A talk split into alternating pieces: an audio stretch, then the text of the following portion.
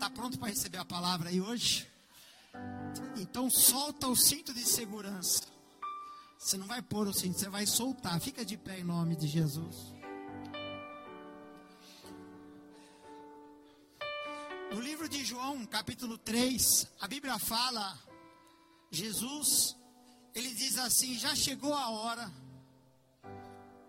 em que o Pai está procurando os verdadeiros adoradores, aqueles que adoram em espírito e em verdade.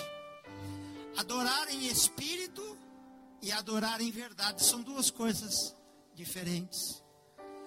Adorar em espírito é com a tua alma, é com tudo que você tem, é com a tua emoção. E você tem que adorar a Deus também com a razão, que é o seu culto racional. Levante as suas mãos.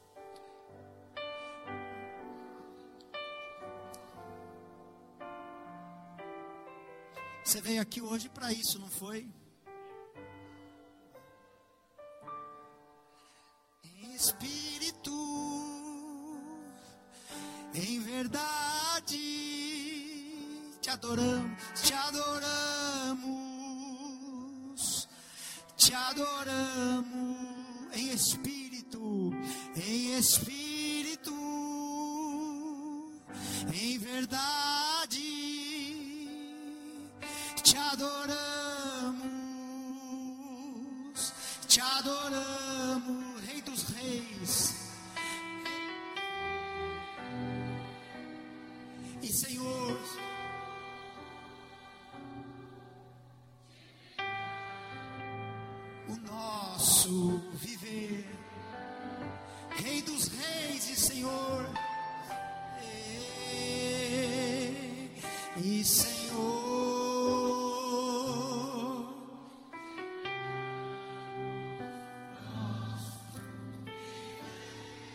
te adorar, para te adorar, ó Rei dos Reis.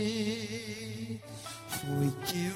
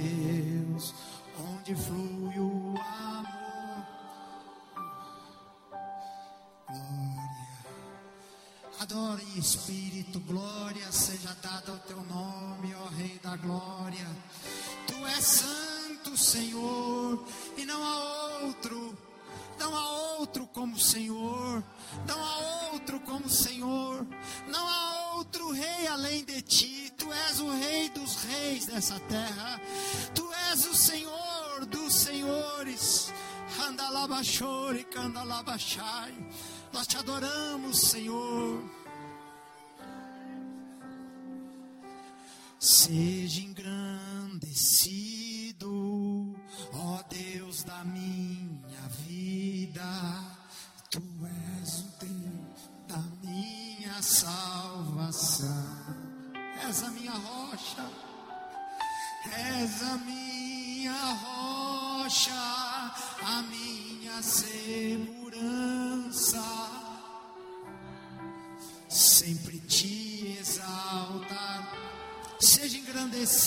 Deus da minha vida, seja engrandecido, ó Deus da minha.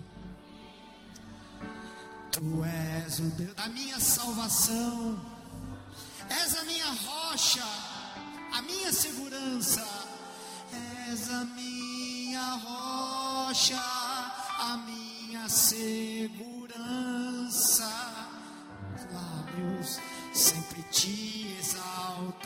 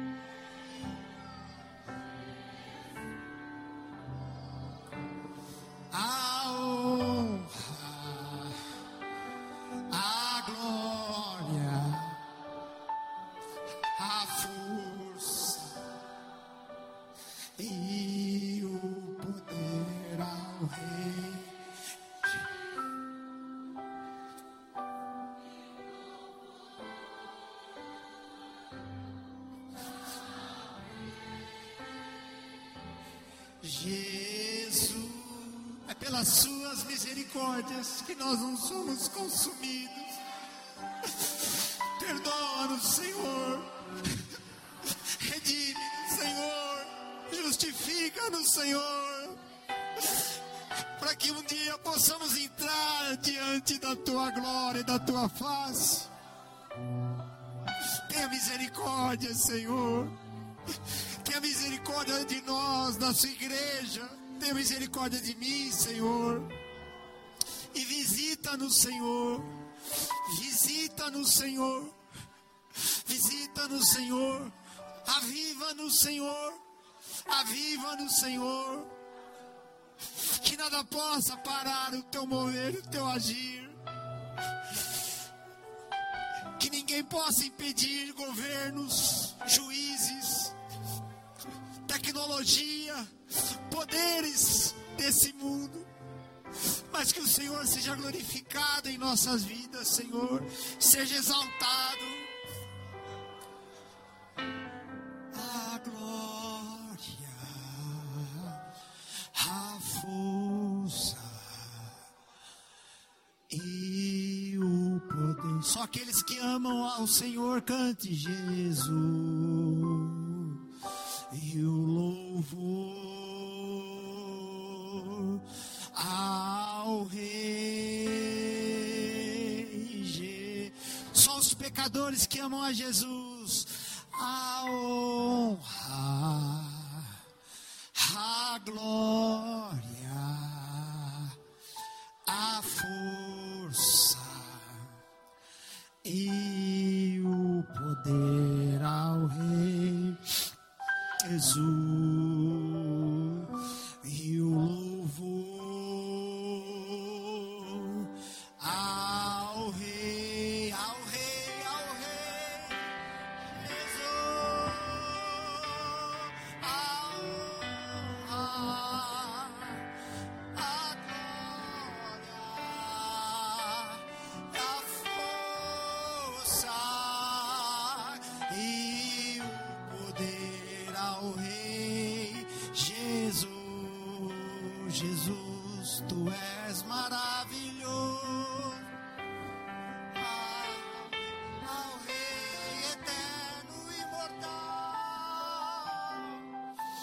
Aleluia, aleluia. Glória a teu nome. Seja bem-vindo, Senhor. Seja bem-vindo, Senhor. Andarabashore candelebassore andarabashai. Seja bem-vindo, Senhor. Abra sua Bíblia no livro de Isaías. capítulo 37.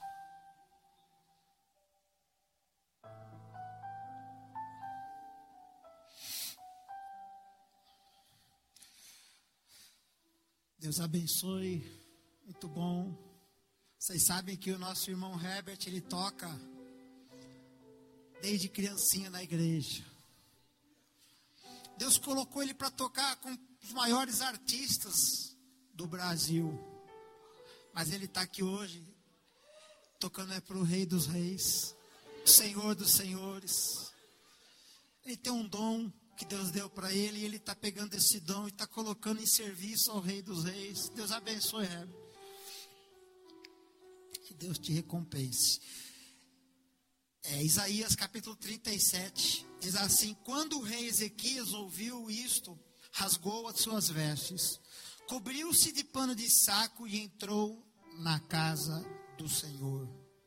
Então ele mandou a Eliakim, o responsável pelo palácio, Sebna, o escrivão, e os anciões, o sacerdote, todos vestidos de pano de saco, fossem falar com o profeta Isaías, filho de Amós. Ele eles lhe disseram: Assim diz Ezequias, esse dia é dia de angústia, de castigo e de vergonha. Como se costuma dizer, chegou a hora de a criança nascer, mas a mãe não tem forças para dar à luz. É bem possível que o Senhor, seu Deus, tenha ouvido as palavras de Rabzaque, a quem o rei da Síria, o seu Senhor, enviou para afrontar o Deus vivo e repreenda as palavras que ouviu. Portanto, ore pelo resto que ficou. E os servos do rei Ezequias foram falar com Isaías, que lhes disse: Digam ao rei o seguinte: Assim diz o Senhor: Não tenha medo por causa das palavras que você ouviu, com as quais os servos do rei da Síria blasfemaram contra mim. Eis que porém nele um espírito, e ele ao ouvir certo rumor, voltará para a sua terra e lá eu farei com que ele seja morto à espada. Amém? Podeis assentar no nome de Jesus. Espírito Santo de Deus, traz uma palavra aos nossos corações revelada no texto de hoje, no nome de Jesus, que não seja eu, mas seja instrumento das tuas mãos. Queridos irmãos, eu estava é, meditando hoje pelo dia inteiro sobre uma outra passagem que não era essa. É uma passagem sobre o rei Ezequias. E eu comecei a ler um pouquinho mais sobre a sua história, sobre a sua vida. E eu me deparei com essas palavras de desespero e de angústia. O rei Ezequias foi um homem que ele fez acontecer coisas sobrenaturais por meio da sua humilhação, por meio da sua súplica, e por ele buscar ao Senhor, recorrer ao Senhor nos momentos difíceis da vida dele. É muito fácil hoje que a gente vê muitos coaches, é, e eu não tô, vou falar mal de coach, não, eu gosto de coach, porque se o coach, ele é, ele é treinador, então ele tem que treinar o homem. Só que o coach, ele treina o homem para conhecer as coisas humanas e ele quer extrair do ser humano o melhor do ser humano. Então, o alvo de um coach sempre é o humanismo, a humanidade. Você pode, para de se vitimizar, você tem que dar a volta por cima, você tem que adquirir um talento novo, um dom, você precisa ganhar dinheiro, você precisa isso, você precisa aquilo, você precisa, você precisa, e você vai aprendendo. Mas tem coisa que nem eu aprendendo, eu não vou conseguir se não for com a ajuda de Deus. Porque a vida ela é feita de altos e baixos. A vida com Jesus não é, como diz uma expressão muito antiga, um mar de rosas. A vida com Jesus, nós vamos passar por muitas tribulações na vida. E eu, eu, não vou falar como, falar como aprendiz de Cristo que eu sou. Eu não quero ouvir palavras de sucesso eu quero ouvir palavras de fracasso. Porque o sucesso, ele não, não, nos ensina muita coisa. Mas, por meio, às vezes, de uma derrota, de um fracasso, é que a gente toma grandes lições e dá a volta por cima. É, essa semana eu estava reunido na Câmara e eu estava lá falando com alguns vereadores. E eu disse, eu disse para eles assim: vocês acham que vocês estão aqui, por quê? Porque vocês trabalham bem? Vocês acham que vocês estão neste lugar porque vocês ajudam o próximo? Porque vocês bombam nas redes sociais? Falei, vocês estão aqui porque Deus colocou vocês aqui. O ano que vem vai ter eleição, mais de 22 não vão voltar para essa casa. Mas você pode voltar ou não. Mas espera aí, você está vindo aqui para quê? Para cumprir um propósito? Então Deus, assim ele age, ele age através de ciclo. Então se o povo é mau e é desobediente e é contra Deus, então Deus deixa subir na liderança, na autoridade, alguém que seja difícil para castigar. E quando a Bíblia fala que quando o justo governa, o, o povo se alegra. Então, Deus, ele usa, quando, é, em várias passagens da Bíblia, e o que eu estou falando está na Bíblia, que é Deus que levanta e é Deus que derruba. É Deus que coloca o governante, é Deus que tira o governante, seja ele de qual aspecto político que for. Porque o trono de Deus está acima de todos os tronos desse mundo, de todos os palácios desse mundo. Então, eu disse para eles assim, né? Uma palavra de conscientização, porque aqui nós estamos vendo aqui um dos maiores impérios mundiais, que é o reino da Síria, assolando as nações, eles lutaram com a Etiópia, venceram, eles foram vencendo várias nações e eles entraram em Judá. E quando eles entraram, chegou o sinal de alerta e chegou uma ameaça. E a ameaça foi o seguinte: olha, vocês têm que pagar impostos maiores para nós aqui. E nós vamos chegar e nós vamos destruir vocês. Chegou uma carta para Ezequias, dizendo que eles iriam guerrear, ia ter guerra, ia ter morte. Nós vamos tomar, pague os tributos e entregue pacificamente, senão nós vamos matar todo mundo. Então, olha a palavra de desespero. E aí, Rabzek, ele era o general, como se fosse o general de guerra da Síria. Senaqueribe mandou ele para falar. E ele vai diante, ele já tinha ocupado vários lugares, mas ele vai agora diante de Jerusalém, perto do arqueduto e ele faz a seguinte declaração: ele fala na língua dos hebreus para apavorar o povo, para afrontar o povo de Deus. Eu não sei se você tem recebido boas notícias ou más notícias, mas a pergunta que eu quero saber é o que, que você está fazendo com essas notícias. Às vezes, eu me deparo em situações em que a gente vê que o cenário ele vai piorar a cada dia mais no contexto apocalíptico, né? A gente vê que está tudo caminhando para acontecer aquilo que já está escrito na Bíblia, principalmente no Apocalipse. E a gente fala assim: olha, como que nós vamos. Tem esperança nisso aí? Dá para mudar? Dá para condição de mudar? E eu falo para vocês, eu vim trazer uma boa notícia para você hoje aqui. Sim, as boas novas é que Jesus vai estar conosco em todos os dias da nossa vida e Ele não vai nos deixar. Porque é melhor estar no deserto com Deus do que estar no paraíso com a serpente, com o diabo. Quem está entendendo o que eu estou falando? Então, a palavra hoje é posicionamento. O que, que você está fazendo diante é, das notícias ruins? Então eu quero trazer um pouco de esperança ao seu coração. Porque às vezes a gente sabe que se uma pessoa da família não está bem, a família inteira não fica bem. A, acho que foi a Nina que ela falou aqui sobre sonhos, né? Foi o Tião que falou, ele falou sobre sonhos. Pergunte para sua esposa qual é o sonho que ela tem. E o que, que acontece quando você não tem mais sonhos? Por que, que você não tem mais sonhos? Porque você está em depressão. Porque você quer de, desistir da jornada. porque as cartinhas estão chegando de Senaqueribe dizendo que vai invadir, vai tomar e que você vai ser escravo. E você fala, não tem o pão de correr, você vai perdendo esperança.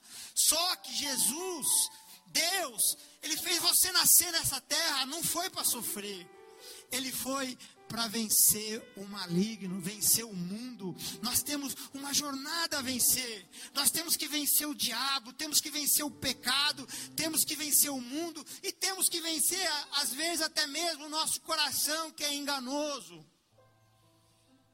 Que faz a gente perder a fé em Deus e a esperança de que Deus vai mudar a nossa história, vai mudar a, a nossa situação. Pelas grandes misericórdias do Senhor que nós não somos consumidos. E algumas ofensas que chegaram a ele, está pensando o quê? Que vocês são capazes de lutar contra nós?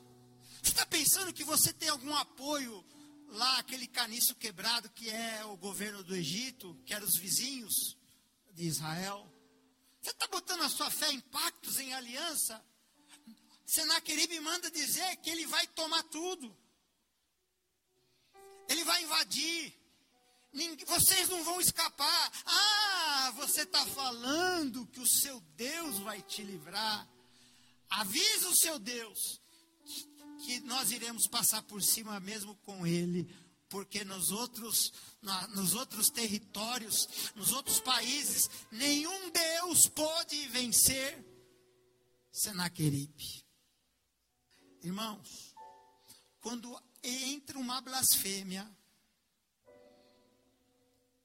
aí a briga. Quando uma pessoa começa a blasfemar, ela para de falar do homem, ela começa a falar de Deus e da santidade de Deus. Aí é dar murro em ponta de faca, porque aí o próprio Deus ele entra. E quando Deus vai falar, ele diz assim: Ah, é? Ele acha que ele é forte, ele é poderoso, então eu vou mandar um espírito que vai fazer ele correr quando ele ouvir rumores, quando ele, ele ouvir conversas.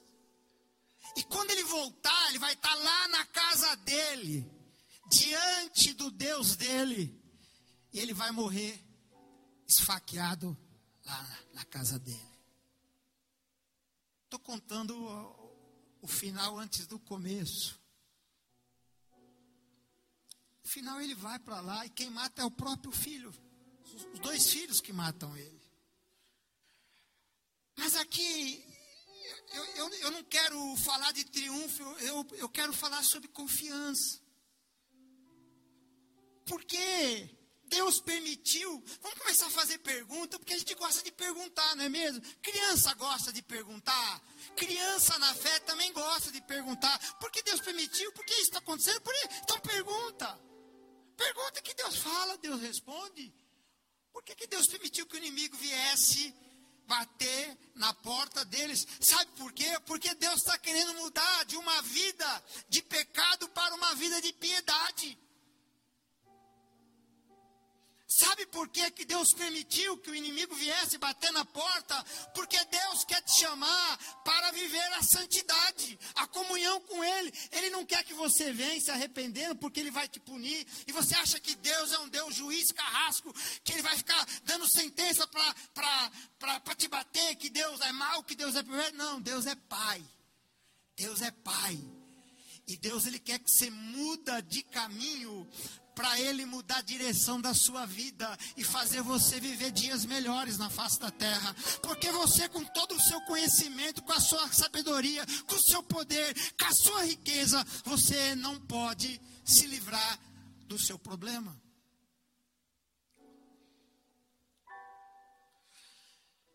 Mas a atitude de Isaías, de, de, de Ezequias, ele, ele mudou a roupa. Que roupa que você tem, você tem que usar na hora da afronta? Colocar uma roupa de guerra? Colocar armadura? Ele mudou de roupa, ele colocou um saco de cinza. A roupa, a, a roupa da humildade. Ele se humilhou, ele chamou a guarda, os que cuidavam de Jerusalém.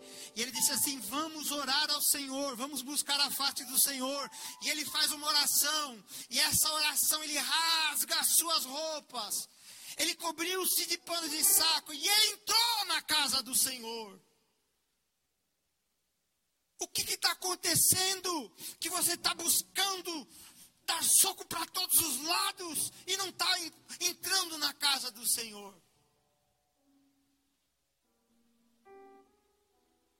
Eu gosto do Salmo 73 porque ele fala: Olha, quando eu vi que a injustiça prevaleceu, eu quase desviei.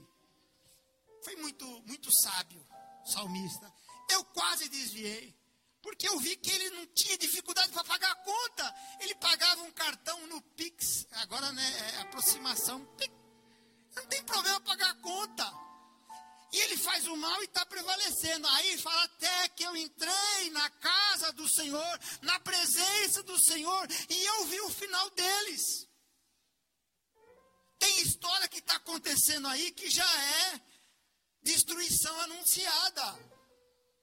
Não vou falar nome, mas essa semana uma atriz se rebelou contra, contra a mãe, contra o pai, e falou que os pais ganhavam dinheiro por causa do, do, talento dela e ela queria, começou a namorar e a mãe foi disciplinar, não sei o que aconteceu e ela foi e ela está recebendo o apoio de muita gente. É isso mesmo, tem que ser a sua vida, você tem que viver uma vida gastando. Só que dos dez mandamentos que Deus deu para nortear a civilização humana que estava um caos, não matarás, não roubarás, não adulterarás, não farás falso testemunho do seu Deus. Um único mandamento que Deus manda e Ele dá uma garantia de promessa é honra os teus pais para que te prolongue os dias na face da terra. Olha, teu pai pode ser o que ele for, mas é o teu pai, você não pode se levantar contra ele. Quem está entendendo o que eu estou falando? Aí a mãe foi entrevistada. Olha, eu tenho provas aqui.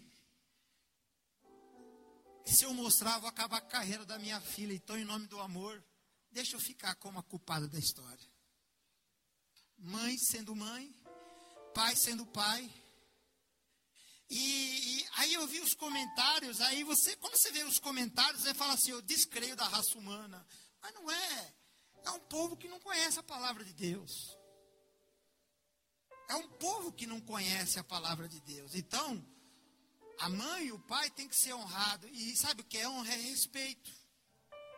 É preservar o coração do pai, da mãe. Guardar. Aí eu fui procurar saber se ela tinha irmãos. Não, tinha irmãos. Tudo que é dos pais vai sair para ela mesmo. Então é isso que o mundo está nos ensinando. O rei Ezequias, ele entrou na presença do Senhor e mandou, e mandou chamar o profeta Isaías. E eu gosto, irmãos, na hora da crise, de encontrar um profeta Isaías. Não é, a, a, a honra aqui não é do profeta, mas se há uma mudança de sorte nessa história, é porque ele, o rei, é quem tem autoridade, não é quem vem falar sobre Deus, não. Quem tem autoridade na sua vida não é pastor, não é profeta, não é sacerdote, não é evangelista, não é apóstolo, não. Quem tem autoridade na sua vida é você. Quem pode mudar o destino da sua vida é você. O profeta chegou só para falar assim: olha, Deus continua sendo Deus, e Ele vai colocar o inimigo para correr desse lugar. Vamos crer em Deus. Eu gosto de gente assim. Eu gosto de gente que está em momento de crise. Ei, pessoa levanta a vozinha dela que nunca levanta. Fala, ei, vocês esqueceram de uma coisa?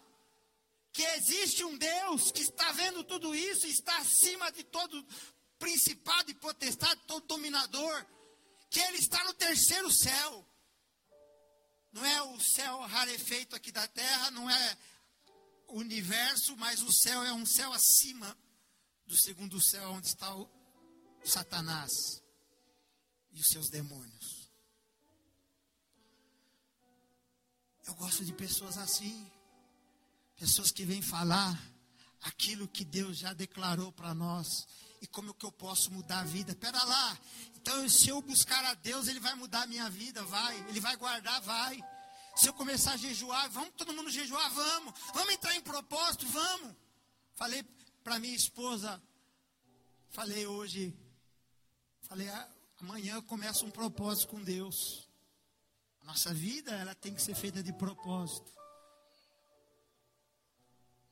Entrar na presença de Deus para que Deus nos, nos dê respostas, nos dê orientações.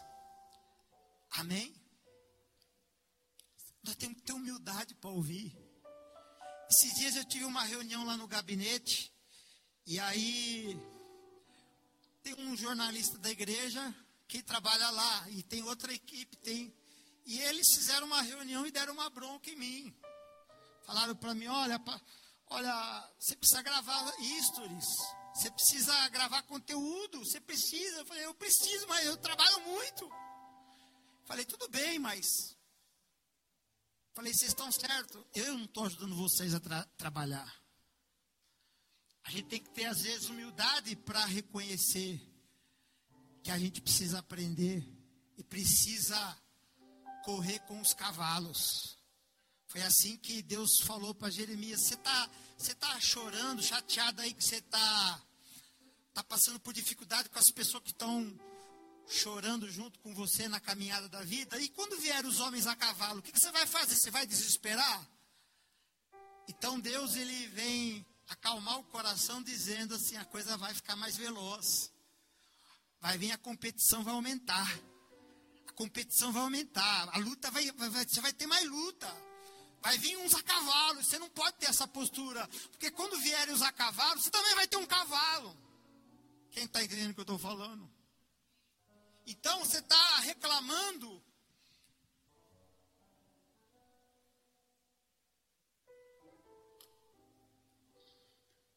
Está reclamando. Olha esse copo aqui, ó.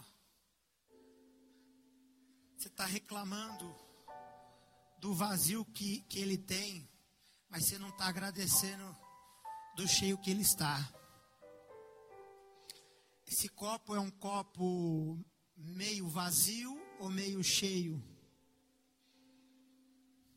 Se você tem a perspectiva da incredulidade, do rancor, da murmúria, da rebeldia, você vai falar, ah, está me faltando.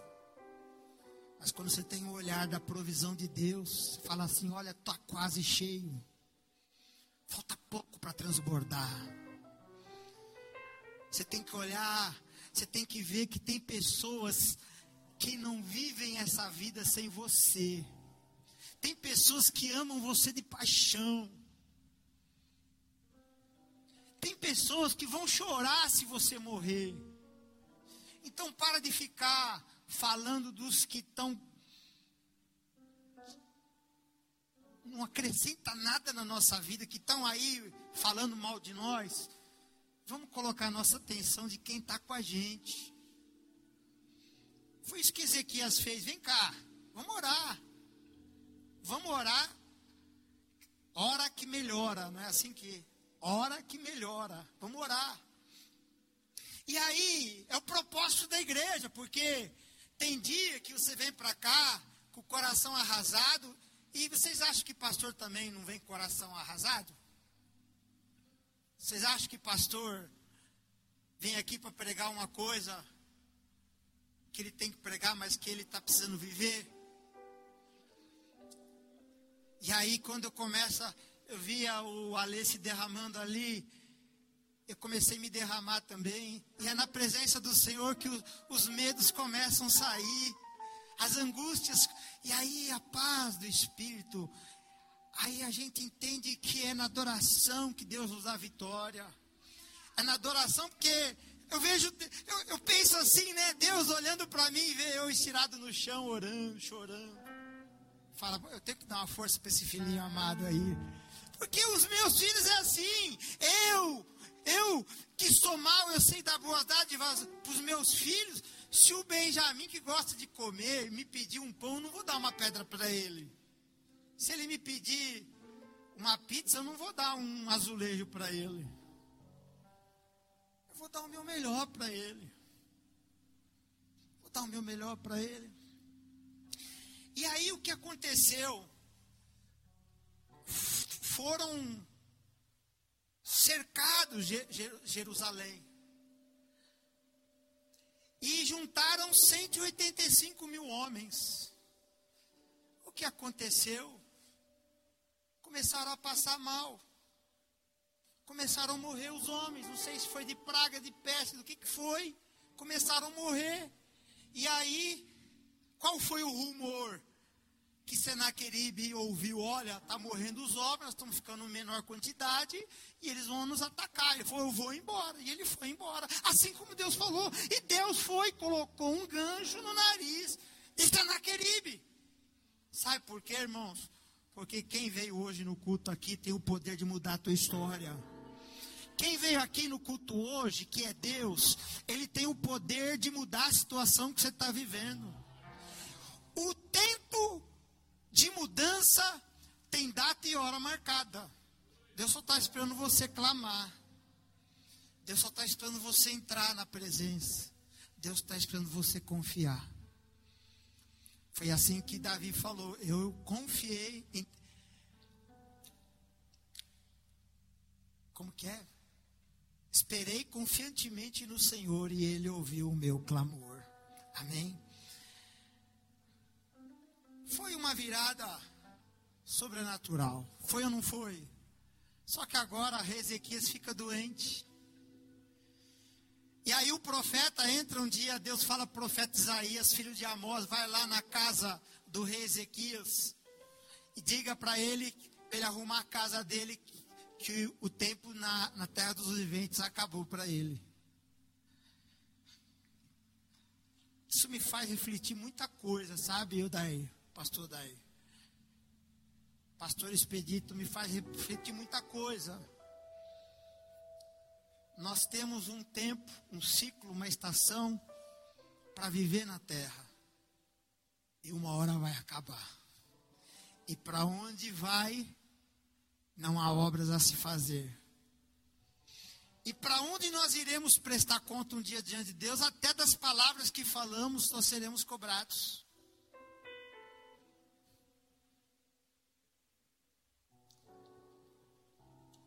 E ele fica doente e ele recebe a seguinte notícia: Deus está mandando você, o Eterno está mandando você arrumar suas coisas. Encaminhar, as, arrumar as coisas é assim: prepare o cajado para passar.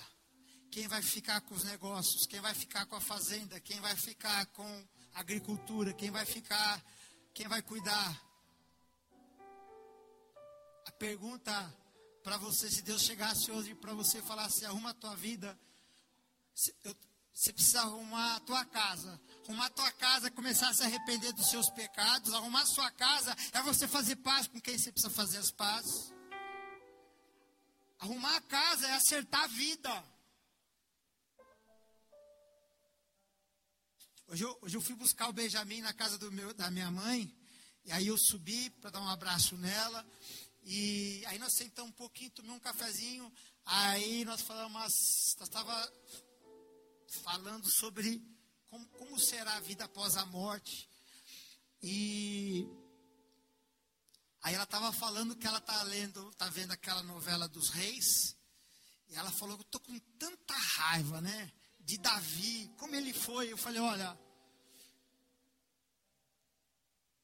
Jesus ele é chamado filho de Davi. Então, se apegue nas coisas boas dele, porque no dia que nós estiver lá para acertar as contas, Deus vai falar não é só das coisas boas, mas das coisas ruins que nós fizemos. Aí eu falei para ela assim: se apega, mãe, nas coisas boas. Deixa as coisas ruins para trás. Né? E eu gosto da Bíblia porque a Bíblia não passa pano em ninguém. Ó, esse aqui, ó, esse aqui maravilhoso, esse aqui não. A Bíblia mostra os defeitos. E aí ele recebe outra notícia ruim. A primeira Deus livrou, mas a segunda, Deus não livrou. Você vai morrer hoje. E quando o profeta vem falar, o Senhor está dizendo que vai fazer, ele vai fazer. Mas ele se vira para a parede e ele vai, e ele fala: Senhor, lembra-te, Senhor, que eu andei com interesse na tua presença. Lembra, Senhor, eu fiz isso de bom, fiz aquilo. Senhor, lembra-te. Eu destruí os postes ídolos, a idolatria, para adorarem somente o Deus vivo. Lembra-te, Senhor. Só que Isaías estava lá fora, indo embora, descendo as escadas. O Espírito do Senhor veio para Isaías. Isaías, para. Ele, volta lá. volta lá. Ele falou, lembra-te. E Deus foi olhar nos rolos do céu, o memorial da vida dele. Deus foi falou, olha é isso mesmo. Ele apelou ele apelou. No direito é apelação, né? Que fala. Ele fez uma apelação. Senhor, lembra-te, olha aí, existem memoriais aí. Existem memoriais na tua presença, porque tudo que nós fazemos aqui, o anjo vai tomando nota. Aí você fala, ninguém está me vendo. Oh, pobre menina, não tem ninguém. Paulo fala que uma grande nuvem de testemunhas estão nos acompanhando. Existem anjos esperando o melhor, posicionamentos melhores. Você, você pode mais. Ajuda aí um pouquinho. Você pode um pouquinho mais. A gente pode mudar, pode melhorar. Você pode ser um pastor melhor. Você pode ser um servo melhor, um marido melhor, você pode ser um filho melhor, você pode ser uma esposa melhor, a gente pode conseguir um pouquinho mais. E ele volta. E ele diz: Hoje, eu, Senhor, por causa da sua humilhação, eu acrescento mais 15 anos de vida para você. Uau! A conta aumentou. O recurso chegou. O recurso chegou. A vida dele não foi mais a mesma. Eu tenho 15 anos, então eu vou acertar minha casa todo dia. Eu vou deixar tudo redondinho, porque os 15 anos vai chegar. É o tempo de Deus, é o decreto de Deus. Você sabe quanto tempo você vai viver aqui? Você sabe não? Você sabe Delfim Neto fala o seguinte: olha, eu sou contra fazer exercício físico e academia porque o coração ele vai ter uma quantidade de, de batimento. Se eu correr muito, eu vou bater o coração tudo de uma vez, eu vou acabar morrendo mais cedo, né? É, é claro que isso é uma brincadeira, né? Não tá, a longevidade não tá só naquilo que eu como, não tá só a longevidade está em obediência à palavra de Deus. A longevidade está naquilo que eu, que eu faço, naquilo que eu quero fazer. E aí ele começou, e aí a Bíblia fala que ele teve um filho. E o filho dele foi um dos piores reis de Israel. E agora o, o reinado da Síria tinha derrubado, mas agora a Babilônia tinha ouvido que o rei Ezequias tinha ficado doente, tinha melhorado, ele mandou uma comitiva de presente e uma carta. E o que, que ele fez? Ele recebeu todo mundo com muita alegria. Venham, entrem na minha casa, conheçam a minha. Como que chama? Onde a gente guarda mantimento. Entra na minha dispensa. Venha, conheça aqui, venha conhecer o meu banco. Venha conhecer a minha indústria mostrou tudo, tudo, tudo para eles.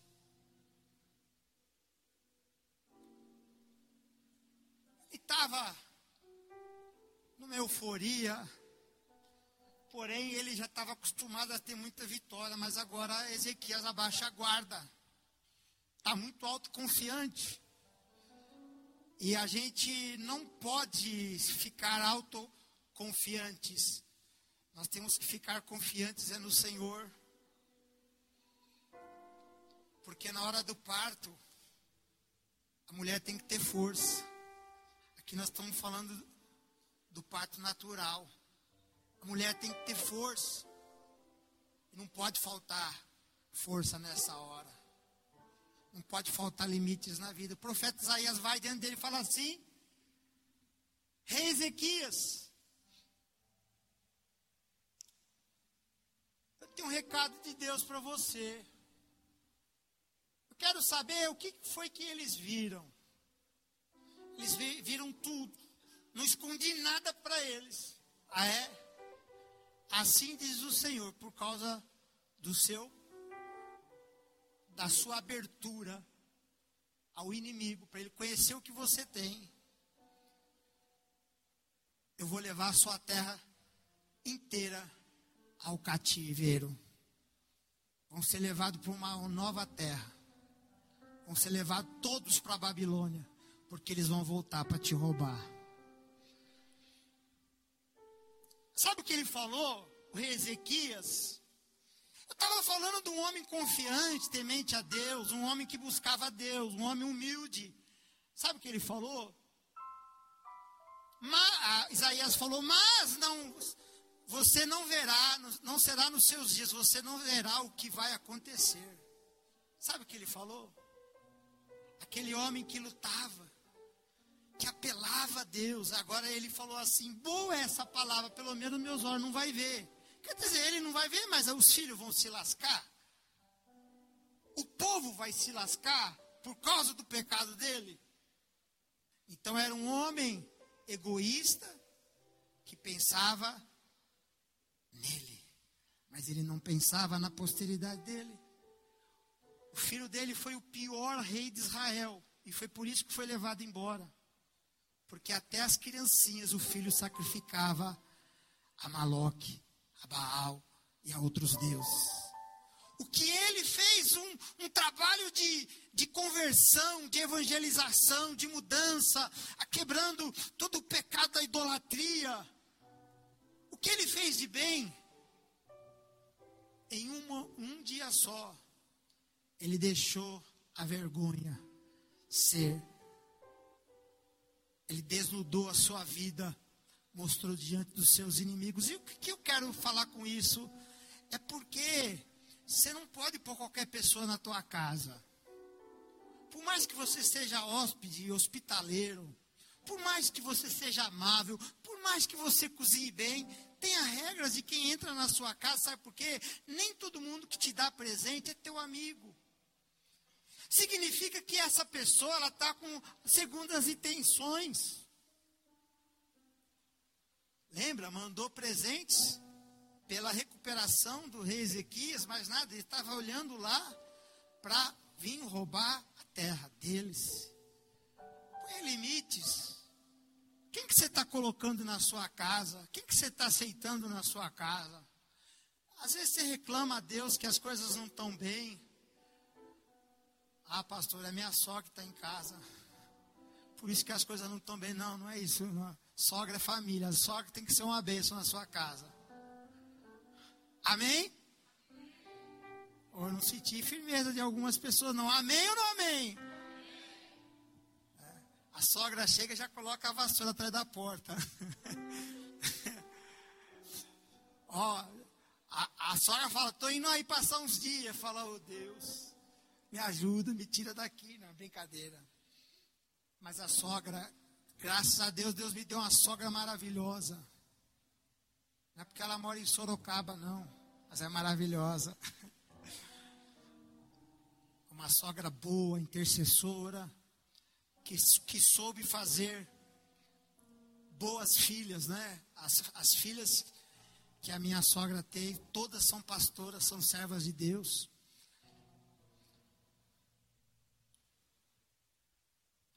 Às vezes eu fico preocupado quando as pessoas elas estão num processo de conversão, de alegria, e começam um ir para casa do outro e não sai, não para, e é todo dia, não vai dar coisa boa. Não vai dar coisa boa. Sabe por quê? Porque todo lar tem problema. Todo lar pode ter uma certa vergonhazinha, um certo probleminha, e você não pode expor para ninguém, e muito menos para os seus inimigos. Quem está entendendo o que eu estou falando? Está entendendo? O que nós lemos aqui hoje, o que nós lemos na palavra hoje, ele abriu para o inimigo ver o que ele tinha. Você não precisa ficar falando nada para ninguém daquilo que Deus te dá. Não, pastor. Olha. Pastor não, né? Faz, mostra para todo mundo.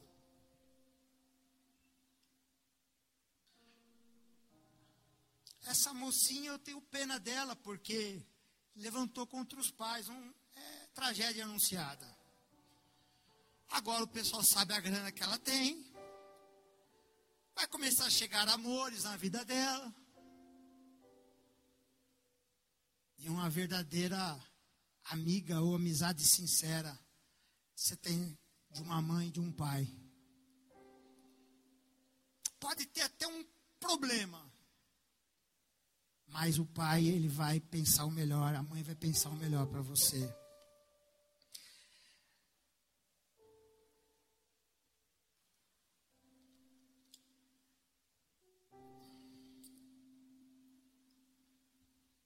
Foram três acontecimentos que aconteceram na história do rei Ezequias. O piedoso rei Ezequias foi muito provado, como antes dele Abraão, também como José, também como Davi, também como Jó foi provado, e outros. Mas as angústias de Ezequias, a angústia de se aproximar da morte, a angústia da guerra, a ameaça de deportação para Senaqueribe, principalmente a angústia do pecado. Versículo 17 fala: Eis que foi para mim a paz que tive eu grande amargura. Tu, porém, amaste a minha alma e livraste da cova da corrupção, porque lançaste para trás a ti todos os meus pecados. O, a vida de pecado dele ele se compara com alguém que está afundando como Davi. A mesma oração de misericórdia. É tão bom ver o pessoal do encontro que chegou feliz, pulando. Aí você fala assim: Puxa, eu tinha essa alegria, e por que, que essa alegria acabou? O que aconteceu? Eu não tenho mais essa paixão. Não quero mais servir a Deus.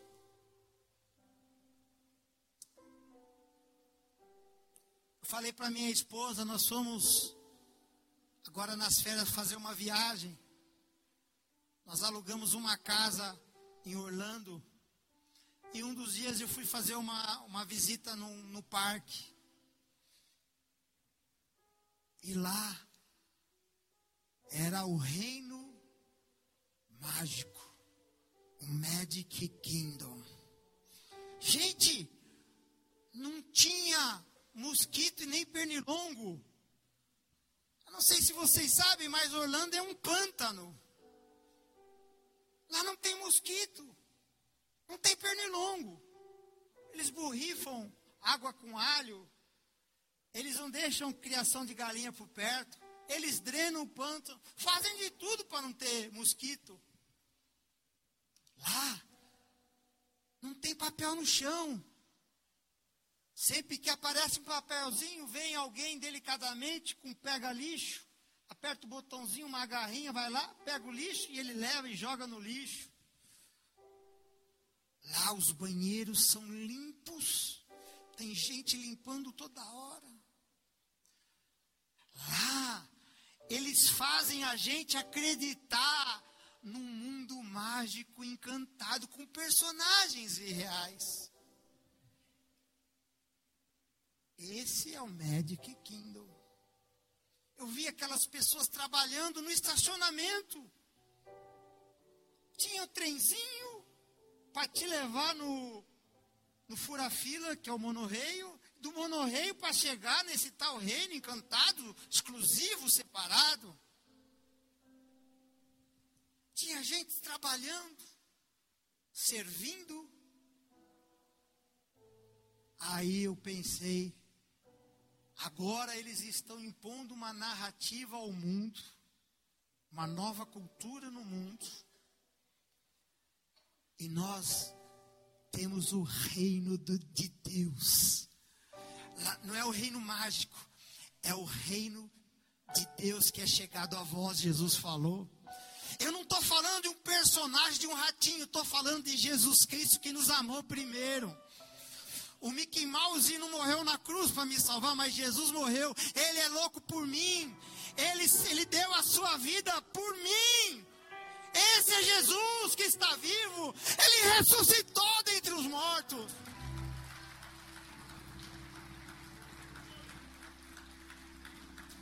E você não quer servir? Em um ministério em agradecimento, pegar o lixinho no, no chão.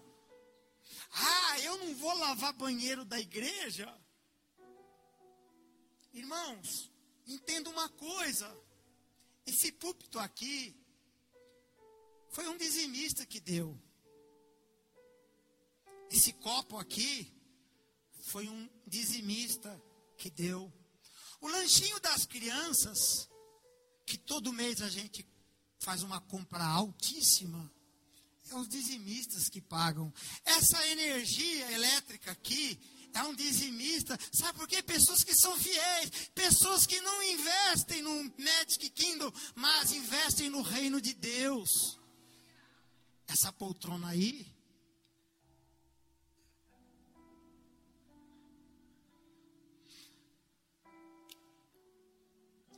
Foi um dizimista que deu. Alguém está plantando uma semente para a eternidade. Quem está entendendo o que eu estou falando?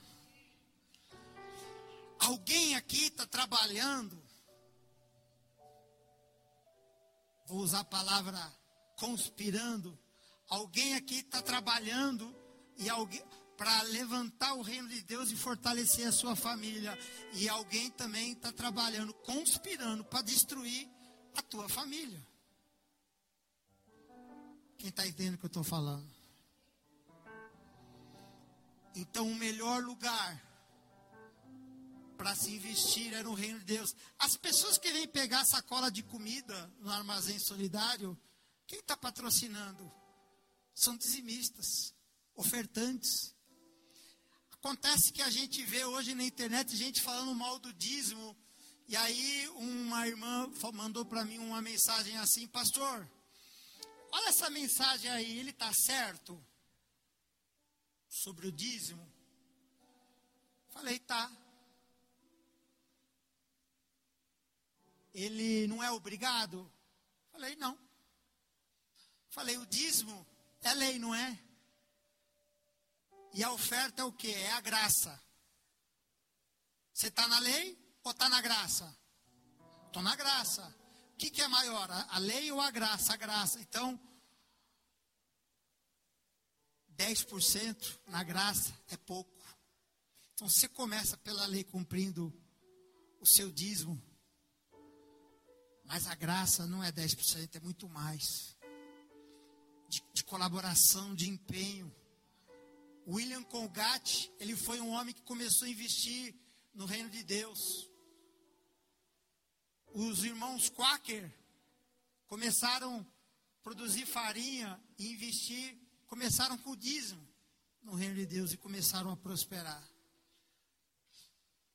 Meu filho Benjamin falou assim, hoje na casa da avó, eu quero ser rico para comprar bastante brinquedo.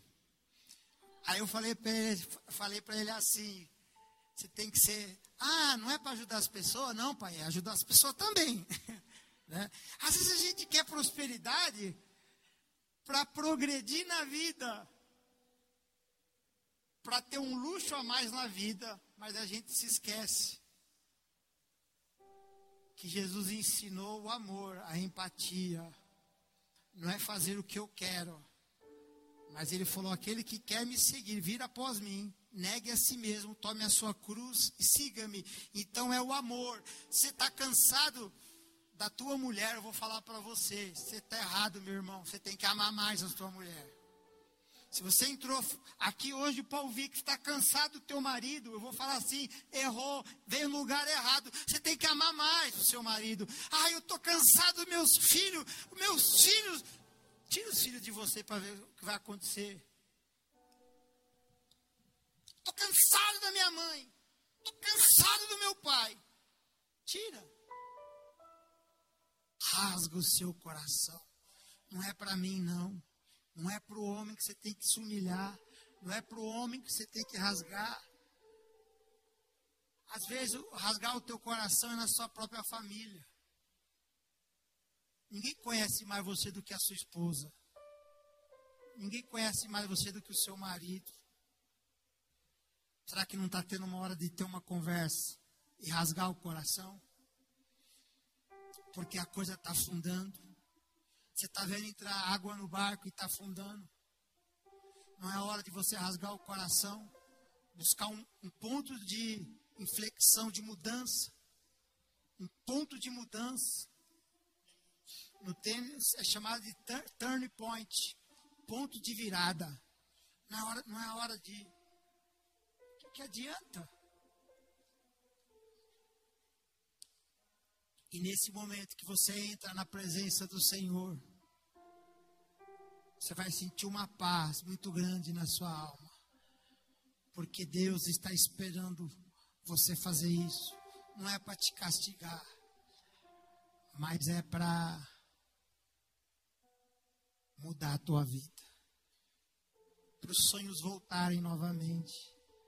Para você ter ânimo a trabalhar.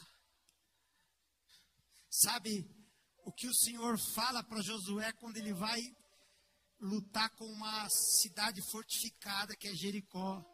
Ele fala assim: não tenha medo, tenha bom ânimo. Você só precisa de ânimo para lutar. E você não pode ter medo. A Bíblia fala mais, tem mais palavras não tenha medo do que palavras sobre sobre oferta, sobre dízimo, que tem bastante também. Tem mais não tenha medo, porque o medo tem impedido a gente de avançar. O medo tem nos levado à dependência química, dependência de remédios, a vícios. O medo tem levado a muitas coisas ruins. E nós temos que entrar na presença do Senhor. Topa? Vamos entrar? Deseja? Então fica de pé. O de Deus está aqui. Dá um passo na presença de Deus, aqui na frente. Operando em nossos corações, trazendo sua vida e poder, trazendo sua vida e poder ministrando, ministrando sua graça e amor. Os feridos de alma são curados, os feridos de alma são curados. Os cativos e oprimidos livres são. Cativos e oprimidos livres são. Os enfermos e doentes são sarados. Os enfermos e os doentes são sarados.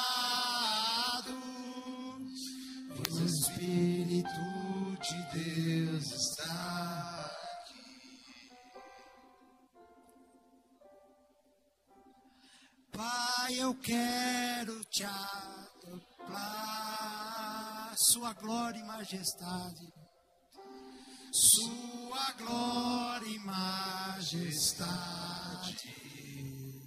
Pai, eu quero te adorar. Pai, eu quero te adorar. Em espírito e em verdade. Em espírito, em Não apenas Candere, Bachai. não apenas tua Mas o santo lugar, santo lugar, eu quero te entronizar entre os querubins. Leva-me. Oh, Leva-me à sala Pelo novo e vivo caminho. Pelo sangue de Jesus, Pelo sangue de Jesus eterno, eterno e sumo sacerdote. oh, leva-me,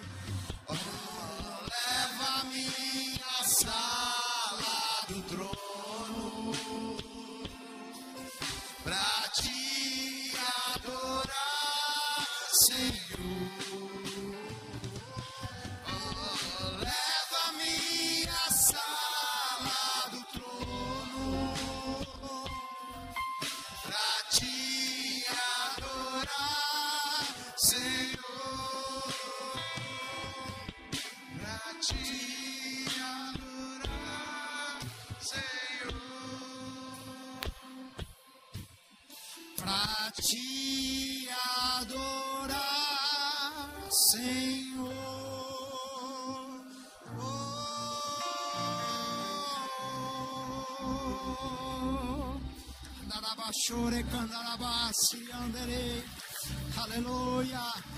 Glória, glória. Glória, glória ao teu nome. Aleluia. É o momento da profecia sobre a tua vida. Abra as mãos para receber. Assim diz o Senhor a você, filho e filha: o deserto e a terra se alegrarão. O ermo exultará e florescerá como narciso. Florescerá abundantemente, jubilará de alegria e exultará. Deu-lhes a glória do Líbano e o esplendor do Carmelo e de Saron. Eles verão a glória do Senhor. Aqui é para você. Você verá a glória do Senhor, o esplendor do nosso Deus. Fortalecei as mãos frouxas, firmai os joelhos vacilantes. Dizei aos desalentos de coração: sede firmes, não temais. Eis o vosso Deus. A vingança vem e a retribuição de Deus. Ele vem e vos salvará. Então se abrirão os seus olhos, abrirão os olhos dos cegos e desimpedirão os ouvidos dos surdos, e os coxos saltarão com os servos, e a língua dos mudos cantará, a língua dos mudos cantará. Eu profetizo, pois águas arrebentarão no deserto e ribeiros no ermo, a areia embraseada se transformará a terra sedenta em mananciais de águas, onde, onde, onde outros viviam os cha- viviam os chacais, crescerá a erva como canas e juncos, e ali haverá um bom caminho, ali haverá um bom caminho, o caminho que se chamará caminho santo, caminho santo, caminho santo, o imundo não passará por ele, pois será somente para o seu povo. Oh, quem quer que por ele caminho não errará. É o caminho santo, é o caminho que Deus deseja para a sua igreja. Uh, não haverá leão, não haverá animal feroz, não passará por ele e nem se achará nele, Senhor por ele andarão. Aleluia.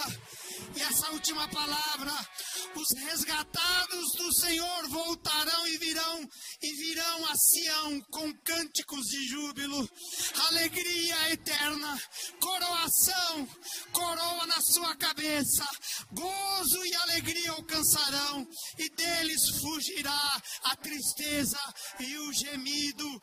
Aleluia! Aleluia! Aleluia! Cântico, sua adoração ao Senhor.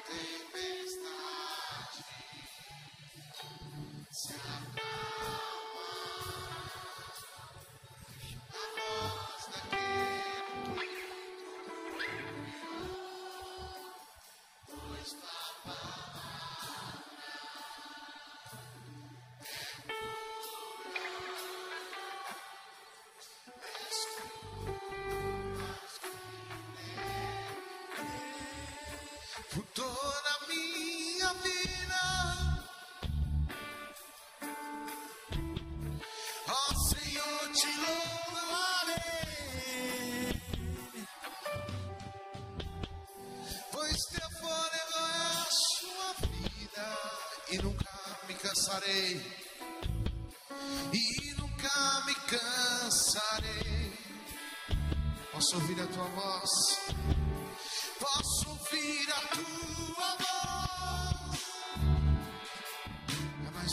Que o mel, é mais doce do que o mel. Que me tira desta cova